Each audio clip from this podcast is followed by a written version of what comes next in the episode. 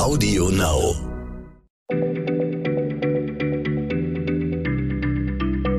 Schneller Schlau, der kurze Wissenspodcast von PM.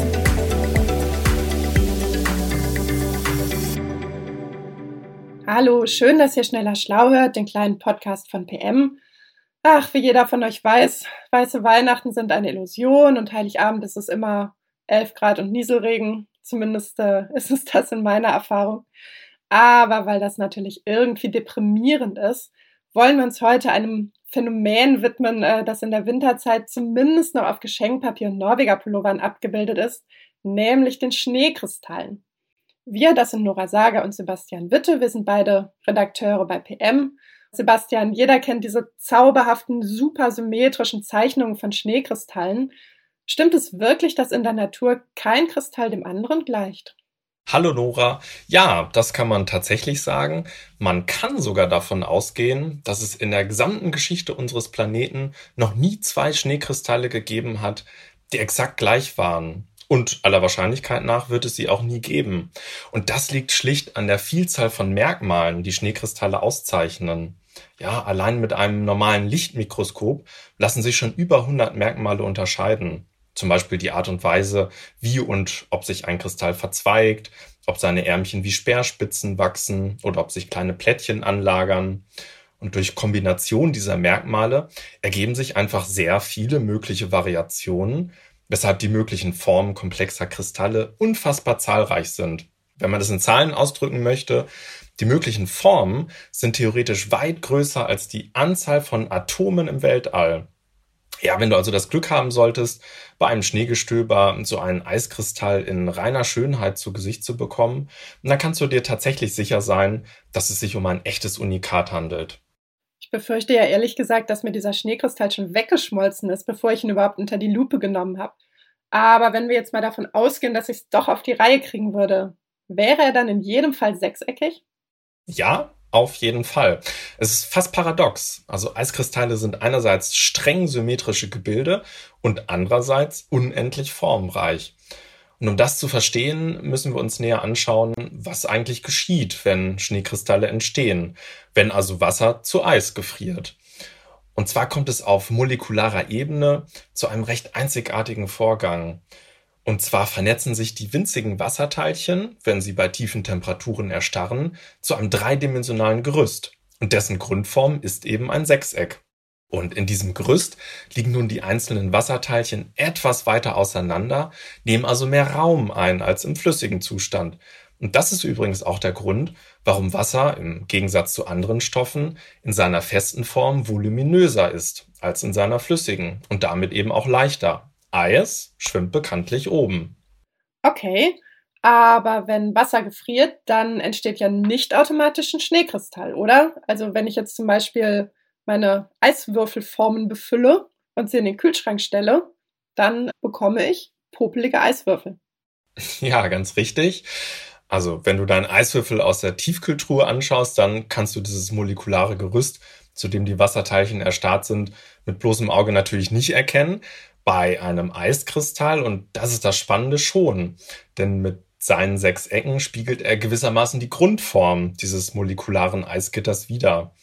Und das liegt daran, dass Eiskristalle, die in Wolken entstehen, zwar auch nichts weiter als erstarrtes Wasser sind, aber im Unterschied zu dem flüssigen Wasser, das in deinem Gefrierfach zu einem schnöden Klumpen gefriert, sind es hoch oben in den Wolken allerfeinste Wassertröpfchen, die dort umherfliegen und bei entsprechend tiefer Temperatur zu Eis kristallisieren. Ja, also im Grunde ist es die Luftfeuchtigkeit, aus der die Wolke besteht, die dann zu sechseckigen Kristallen gefriert. Dazu, liebe Nora, ist jedoch noch eine weitere Zutat notwendig, nämlich Schmutz. Was? Nein, Sebastian, mach's nicht kaputt. Ich dachte mal, so ein Eiskristall sei irgendwie das reinste, was man sich vorstellen kann. Aber ich glaube, jetzt werde ich nie wieder bei Schnee die Zunge rausstrecken, um irgendwie Schneeflocken mit der Zunge aufzufangen. Es klingt ein bisschen eklig. Ja, tut mir leid, aber ohne Schmutz geht es tatsächlich nicht. Der spielt bei der Schneeentstehung sogar eine sehr zentrale Rolle. Aber keine Sorge, Nora, wir sprechen hier von winzigen Staubkörnchen, Vulkanasche oder auch Blütenstaub. Und davon gibt es in der Luft meist eine ganze Menge, ohne dass wir das so wirklich merken. Und man kann sogar sagen, je verunreinigter so eine Wolke ist, desto schneller bilden sich Schneekristalle. Denn die unterkühlten Wassertröpfchen, die lagern sich an die Schmutzpartikel an und können dadurch viel leichter zum Festkörper erstarren. Du kannst dir das vielleicht so ein bisschen wie beim Popcorn vorstellen. Wenn du Maiskörner erhitzt, dann werden die immer heißer und plötzlich platzen sie zum Popcorn auf und in so einer frostkalten Wolke fliegen, sagen wir bei minus 20 Grad, feinste Wassertröpfchen umher und treffen die nun auf ein Staubteilchen, bildet sich Peng, ein neuer Eiskristall. Und aus dessen typisch sechseckiger Grundform können dann typische Unterformen wachsen. Ja, kleine oder große Plättchen, Pyramiden, Säulen, Stifte, Nadeln. Das gibt so an die 35 Grundformen. Und dann unterscheidet man noch einmal über 120 Unterformen. Häufig ist es so, dass sich an den Kanten der sechseckigen Grundform andere Wassermoleküle anlagern und einfach oder kunstvolle Sterne mit sechs Armen bilden, sogenannte Dendriten. Das sind die typischen Eiskristalle, wie du sie auf deinem Norweger-Pulli siehst. Alle für sich einzigartig und zugleich streng symmetrisch. Aber das heißt, der Eiskristall verändert sich nochmal, quasi von dem Moment, wo es in der Wolke Peng gemacht hat, bis zu dem Moment, wo er dann zu Boden schwebt. Ja, genau. Und hierin liegt das eigentliche Geheimnis der Formvielfalt von Schneekristallen, denn schon allerkleinste Schwankungen der Temperatur und Luftfeuchtigkeit beschleunigen oder bremsen das Wachstum des Sterns oder lassen an den Hauptarmen weitere zarte Nebenarme sprießen. Ja, und so kommt es, dass so ein Kristall bis auf das 20.000-fache seiner ursprünglichen Größe binnen weniger Minuten heranwachsen kann, ehe er dann zu Boden fällt. Und kreuzt zum Beispiel eine sehr feuchte Luftschicht, dann bilden seine sechs Strahlen immer feingliedrigere Ausläufer.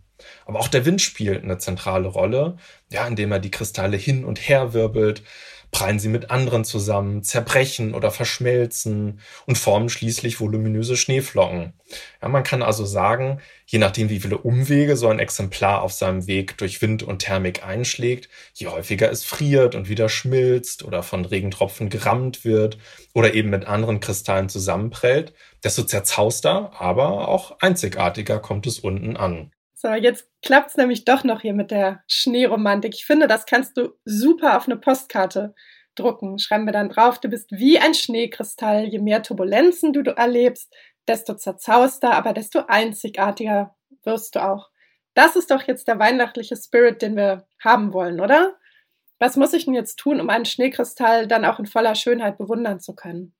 Ja, Nora, da empfehle ich dir bei wirklich klirrender Kälte und sehr klarer Luft nach draußen zu gehen, am besten im Hochgebirge, denn dann könntest du tatsächlich Glück haben und so einen Schneekristall auch mal in reiner Form aufzufangen, ohne dass er sich tausend oder millionenfach zu Flocken verpappt hat. Erstmals gelang es übrigens 1885, mikroskopische Aufnahmen von einzelnen Schneekristallen zu machen. Wilson Bentley ist das gelungen. Das war ein Pharmasohn aus Vermont. Und der fotografierte dann in den folgenden Jahren mehr als 5000 verschiedene Exemplare. Und er wäre, so hat er das beschrieben, nach jedem Klick seiner Kamera, und jetzt zitiere ich ihn, am liebsten in die Knie gesunken. So viel Schönheit verschwindet einfach, ohne eine Spur zu hinterlassen, hat er gesagt. Ach, guck mal, zack, nächste Postkarte. Läuft bei uns, würde ich sagen. Ja, äh, vielen Dank auf jeden Fall, Sebastian, für so viel schöne Schneeromantik, auch wenn es jetzt gerade zum Zeitpunkt der Aufnahme draußen echt uselig ist. Und äh, ja, euch vielen Dank fürs Zuhören. Wir wünschen euch von Herzen weiße Weihnachten. Das ist gefühlt das äh, Mindeste, was das Jahr 2020 für uns tun kann. Und sagen Tschüss, bis zum nächsten Mal. Tschüss. Schneller Schlau, der kurze Wissenspodcast von PM. Zum Schluss möchte ich euch noch den Podcast von Ivy Hase und Lars Paulsen ans Herz legen. Und worum es in deren Podcast geht, das erzählen euch die beiden am besten selbst. Hallo, hier ist Lars. Und Ivy.